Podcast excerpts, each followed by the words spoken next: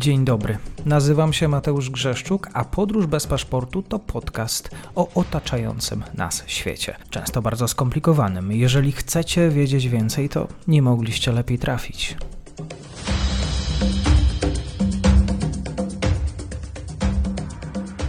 Dzień dobry Państwu, dzień dobry wszystkim słuchaczom. Dzisiaj ze mną jest Tomasz Śniedziewski, korespondent rynek lotniczy, ekspert do spraw właśnie rynku lotniczego, który mieszka na stale na Tajwanie. Kłaniam się, dzień dobry. Dzień dobry. Jak ocenić nastroje właśnie na wyspie? Euforia, szczęście, jakiś większy oddech po tym, co się działo w trakcie ostatnich tygodni? No chyba trochę taka ulga, bo była to bardzo intensywna kampania wyborcza i dobrze, że już się skończyła, bo y, życie musi też wrócić do takie no, normalne tory. I chyba każdy jest po trochę albo zadowolony, albo rozczarowany. Może, y, bo jak wiemy, wygrał y, kandydat Demokratycznej Partii Postępowej, czyli tutaj zwanej Partią Zieloną, Lai Ching-te, czy bardziej pan Lai ma też pol, Europej, zachodnie nazwisko William Lai, wraz z Xiao Bingkim, która będzie wiceprezydentem Tajwanu.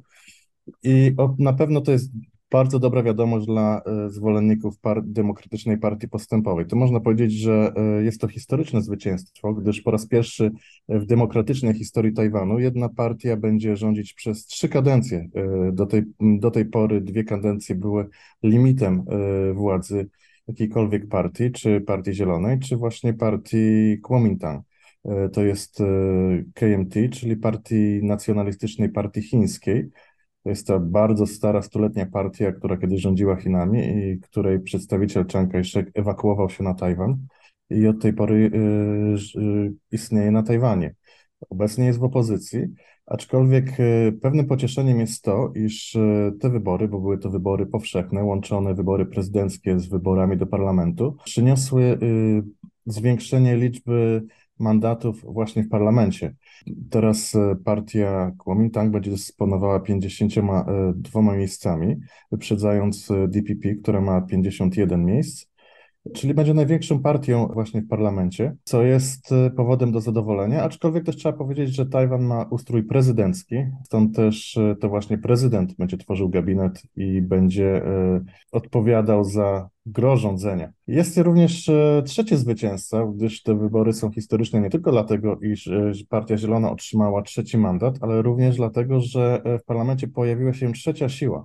To jest TPP, czyli Taiwan People Party, na której czele stoi dawny e, prezydent Tajpej. On jest w ogóle e, lekarzem, e, znanym osobą, lekarzem z intensywnej terapii, ale również specjalistą od przeszczepów który przez dwie kadencje był właśnie, tak jak wspomniałem, prezydentem Taipei i założył swój własny ruch polityczny, który e, chce rozbić ten system istniejący na scenie Tajwanu, czyli z jednej strony partia demokratyczna, partia postępowa, partia zielona, z drugiej strony Kuomintang. I Je, czyli właśnie ten kandydat, e, został, zajął trzecie miejsce w wyborach prezydenckich, aczkolwiek jego partia zyskała 8 mandatów w parlamencie porównaniu do 52 i 51 mandatów e, głównych partii nie wydaje się to dużo, ale z ośmioma mandatami będzie języczkiem uwagi. I głównie partia ta e, według reprezentuje opinię czy mm, pozycję ludzi młodych na Tajwanie, dla których te wybory nie były, e, tak jak przez całe lata, wyborem pomiędzy polityką prochińską, która uprawia, który, do której skłania się partia Kuomintang, oraz e, polityką niezależności, czy można powiedzieć bardziej proamerykańską, którą reprezentuje Partia Zielona. Ale właśnie dla młodych osób te wybory były mm, sposobem na zwrócenie uwagi na ich, na problemy, które są ich bolączkami. To głównie są niskie pensje według nich oraz wysokie ceny nieruchomości. Młode osoby, zresztą chyba takim całym świecie, stoją przed sytuacją, w której zarobienie na mieszkanie staje się coraz bardziej nieosiągalne i marzenie o tym, o czterech kątach e, coraz bardziej trudne. E, nowa partia wpisała się e, w te głosy, mówiła o ekonomii, o sytuacji młodych osób i dzięki temu zyskała poparcie. O sytuacji trudnej na Tajwanie już mówi się od wielu lat. Życie, tak jak wspomniałeś, drożeje. Problem z mieszkaniami. Czy to sprawia, że Tajwańczycy decydują się na ucieczkę z wyspy, również biorąc pod uwagę sytuację geopolityczną?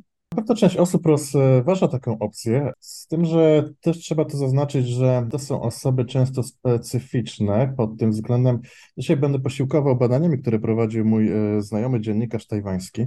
Według niego osoby, które decydują się na e, emigrację z wyspy, są to osoby czy potomkowie właśnie e, tej grupy mieszkańców, którzy przy jechali na wyspę wraz e, z Chiang Kai-shekiem, czyli to byli, czyli to są osoby z Chin, które w latach 40. ubiegłego e, stulecia osiadły się na Tajwanie.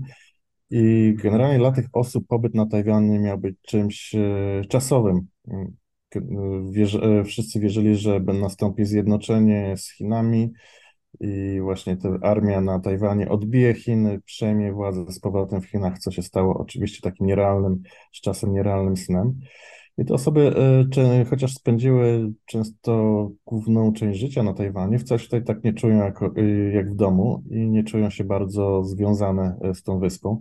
Zresztą to jest taka dość ciekawa historia. Na początku te osoby, na początku Tajwan był uznawany za taką bardzo wsteczną, prowincjonalną, wiejską prowincję Chin. Tutaj osoby, które przyjechały z głównego lądu, patrzyły tak z dezaprobatą e, na to miejsce, gdzie im przyszło żyć.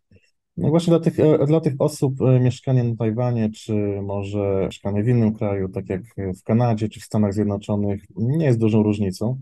Jest to też właśnie duża grupa Tajwańczyków czy osób z Tajwanu mieszkających w Stanach Zjednoczonych. To są to osoby, potomkowie osób z Chin.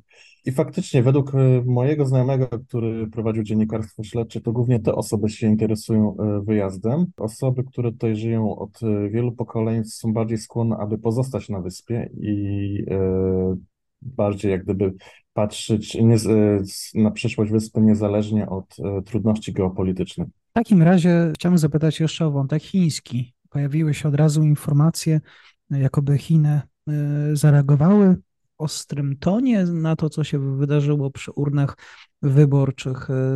Na ile ta narracja o zbliżającej się wojnie jest bliższa Tajwańczykom akurat po tych wyborach? Można powiedzieć, że faktycznie tutaj, e, tak jak mówisz, e, Chiny bardzo, e, bardzo sobie, za jeden cel Chiny postawiły sobie to, aby demokratyczna partia postępowa nie utrzymała władzy.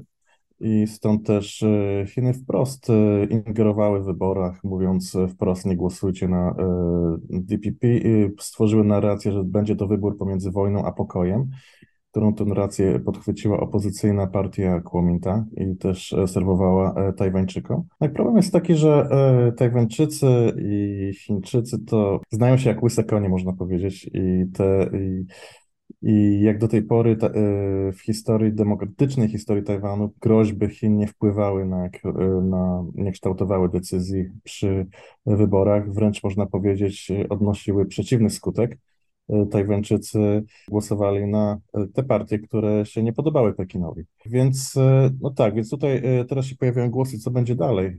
Czy, czy Pekin wypełni swoje groźby i czy będzie wojna, czy nie? Można powiedzieć, że na pewno będzie utrzymywana presja, która ta presja była e, przez dwie kadencje, utrzymywana przez dwie kadencje demok Demokratycznej Partii Postępowej, czyli można spodziewać się manewrów wojskowych, można spodziewać się e, wysyłania samolotów wojskowych do strefy obrony identyfikacji powietrznej. Aczkolwiek też nie można powiedzieć, że ten wynik wyborów był jakimś ciosem dla Pekinu, bo jeżeli spojrzymy na to z drugiego, z punktu widzenia Pekinu, to faktycznie E, troszeczkę się udało, bo Demokratyczna Partia Postępowa nie ma już większości w parlamencie, czyli władze Chin mogą powiedzieć, że tak, odnieśliśmy sukces. E, tutaj Demokratyczna Partia Postępowa została osłabiona, chcąc, e, uzysk- chcąc przeforsować swój budżet, czy na przykład wydatki na obronność, będzie musiała mieć zgodę opozycji. To jest poważnym ograniczeniem. Stąd też tutaj zależy, jak Chiny będą chciały pociągnąć tę narrację? Czy będą chciały stwierdzić, że faktycznie musimy zniszczyć te siły na wyspie, które są nazywane przez Chiny, czy również propagandzistów chińskich separatystami? Czy na przykład stwierdzą, że faktycznie społeczeństwo tutaj tajwańskie trochę zmądrzało, y, ograniczyło władzę demokratycznej partii postępowej?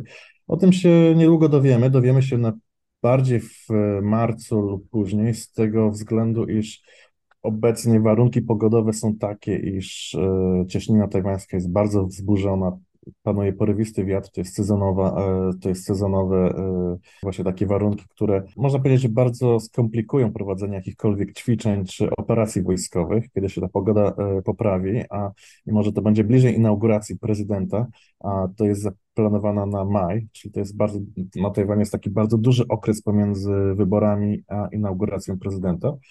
Może wtedy będzie właśnie moment, w którym zobaczymy, jak potoczy się e, polityka Chin. Jedno jest pewne, e, znaczy wydaje się pewne, bo jeszcze przed wyborami, e, przed samym dzień przed głosowaniem, Chiny ostrzegły Australię przed kontaktem z wyspą, z nowymi władzami.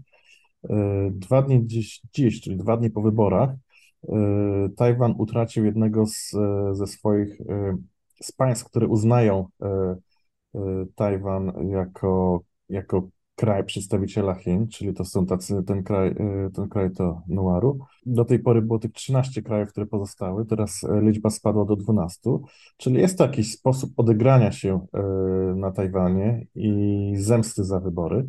Więc można powiedzieć, że prawdopodobnie, z dużym prawdopodobieństwem, polityka, polityka Chin będzie zmierzała do izolacji Tajwanu na arenie międzynarodowej i ograniczenia tej przestrzeni Tajwanu na arenie międzynarodowej.